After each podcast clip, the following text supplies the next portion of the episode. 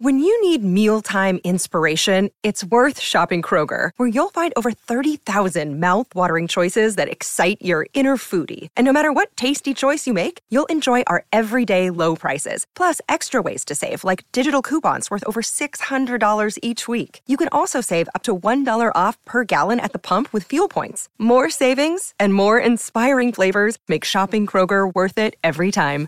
Kroger, fresh for everyone. Fuel restrictions apply.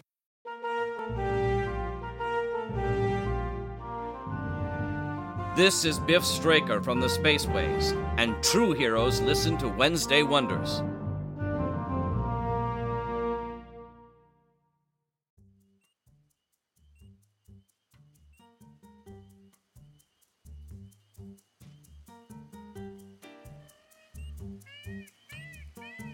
Hi, everyone, and welcome back to Wednesday Wonders. I'm your host, Lothar Tuppen.